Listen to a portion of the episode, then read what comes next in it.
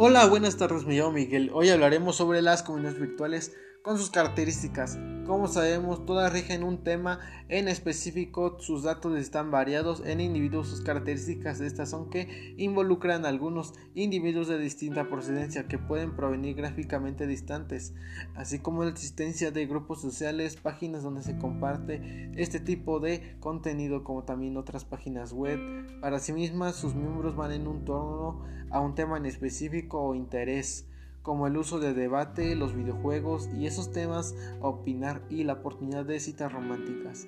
Sin embargo, hay un crecimiento donde se maneja por un coordinador para controlar su manejo, como el manejo de Facebook, donde se hace el uso de esta práctica, Wikipedia, sabemos altos grados de información que comparte vía Internet con todo el mundo. Así que la comunidad virtual son todos aquellos anfitriones de uso del dispositivo que están alejados del mundo real sin embargo, también algunas veces tenemos que tener cuidado con quién compartimos esta información.